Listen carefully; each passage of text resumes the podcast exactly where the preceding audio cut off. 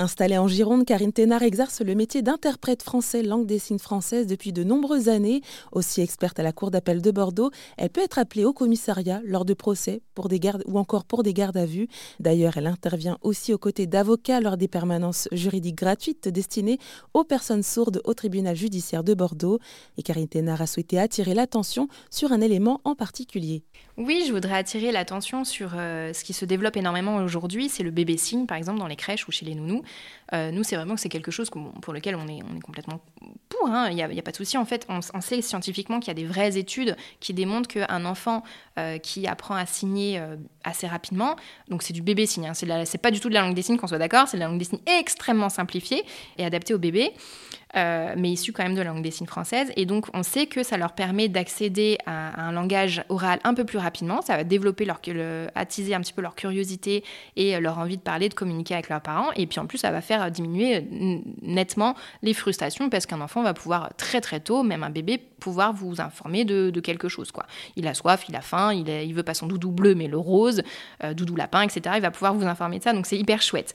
Ceci dit, il faut bien que les parents euh, qui encouragent le bébé signe, etc., se rendent compte qu'à côté de ça, les enfants sourds, aujourd'hui, peinent à avoir, peinent à avoir accessibilité à la langue des signes, peine à avoir des cours de langue des signes, peine à avoir euh, des cours pour leurs parents qui puissent ensuite les, les aider à, apprendre la langue des signes parce que ça reste des enfants. Il faut vraiment pas se dire ah il est sourd donc il signe. Pas du tout. C'est un apprentissage d'une autre langue euh, que très souvent, à 95% des cas, dans, 95% des cas, les parents ne parlent même pas. Donc souvent, on se dit, ah ben les instituts vont, vont lui apprendre la langue des signes. Mais non, en fait, il faut que ce soit directement dans le cercle familial. Donc ce qu'il faut comprendre, c'est que ces enfants-là, ils ne bénéficient pas souvent de la langue des signes, en fait, dès leur plus jeune âge. Il n'y a même pas de formation pour les parents. C'est-à-dire qu'on pourrait croire que les parents euh, ont euh, peut-être une, une, réduction sur les cours de langue des signes ou l'obligation d'aller prendre des cours de langue des signes, mais pas du tout. Donc en fait, ce qui est euh, proposé en crèche ne l'est pas pour les enfants sourds qui pourtant, nous, on, le dit souvent, c'est leur langue naturelle. On ne parle pas de langue paternelle ou maternelle, puisque de toute façon, très souvent, les parents n'ont pas cette langue-là.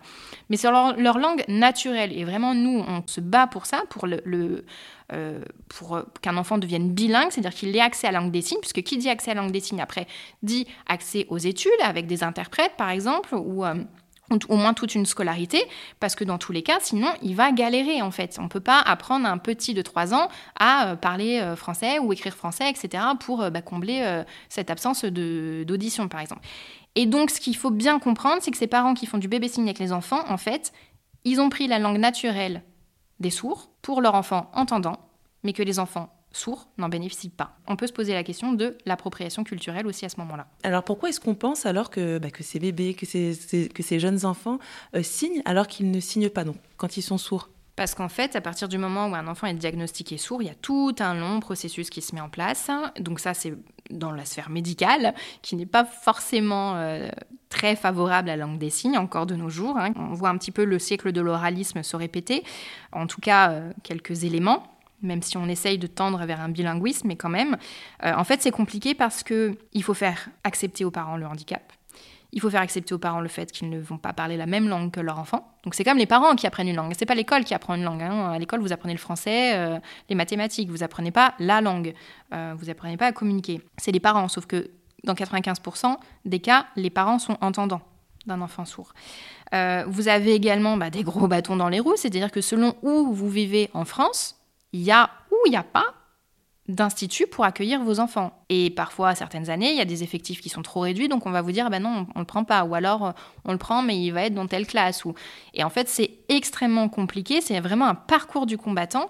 Et on a quand même des éléments, enfin, et puis l'inclusion, pour nous, c'est vraiment, enfin, moi je vous le dis en, en mon nom pour le coup, mais c'est une calamité l'inclusion, surtout pour les enfants sourds on les force à aller dans des écoles d'entendants. Parfois, il y a très peu de dispositifs d'adaptation, que ce soit des profs qui viennent très, très, très peu, ou pas d'interprètes, ou des interfaces. Euh, enfin, c'est très compliqué donc de suivre une scolarité quand on est enfant sourd. Et ensuite, ben, parfois, on n'accède pas non plus aux études, donc on n'accède pas au monde de l'emploi. Et en fait, tout est, c'est effet boule de neige, quoi. Et moi, il y a un point sur lequel j'aimerais bien revenir aussi, ce qui commence un petit peu à se voir un petit peu en France, on commence à étudier ce phénomène-là. Heureusement, enfin, c'est le SPL, donc le syndrome de privation langagière. C'est comme je vous disais tout à l'heure, on donne la langue des signes aux enfants entendants, mais on ne la donne pas aux enfants sourds parce qu'on se dit encore, ah mince, ça va être trop facile, après il voudra plus parler, il voudra plus s'insérer dans, dans, le monde des entendants. Et eh bien en fait, qu'est-ce qu'on fait de tous ces petits loulous? Qui, à l'âge de 3-4 ans, n'ont qu'une envie, c'est de découvrir le monde, mais en fait, ils n'y arrivent pas parce que ben ils n'ont ils ont pas encore les capacités à compenser leur handicap, en fait. Donc non, c'est pas leur mettre des bâtons dans les roues, c'est juste leur faciliter l'accès au monde pour qu'après, ils, aient l'envie d'apprendre le français écrit, qu'on puisse leur, leur, apprendre à lire et à écrire, pour après avoir accès aux études. en fait, ben, tout ça se fait pas dans le bon ordre euh, dans, ce, dans tout ce processus de diagnostic de, de la surdité. Et aujourd'hui, on voit beaucoup d'enfants sans langue sans moyen de communication, que ce soit pas de langue des signes ou pas de français oral. Et en fait, ben, les parents sont complètement paumés là-dedans. Pour en savoir plus sur le parcours de Karine Thénard, interprète français langue des signes française, rendez-vous sur rzn.fr.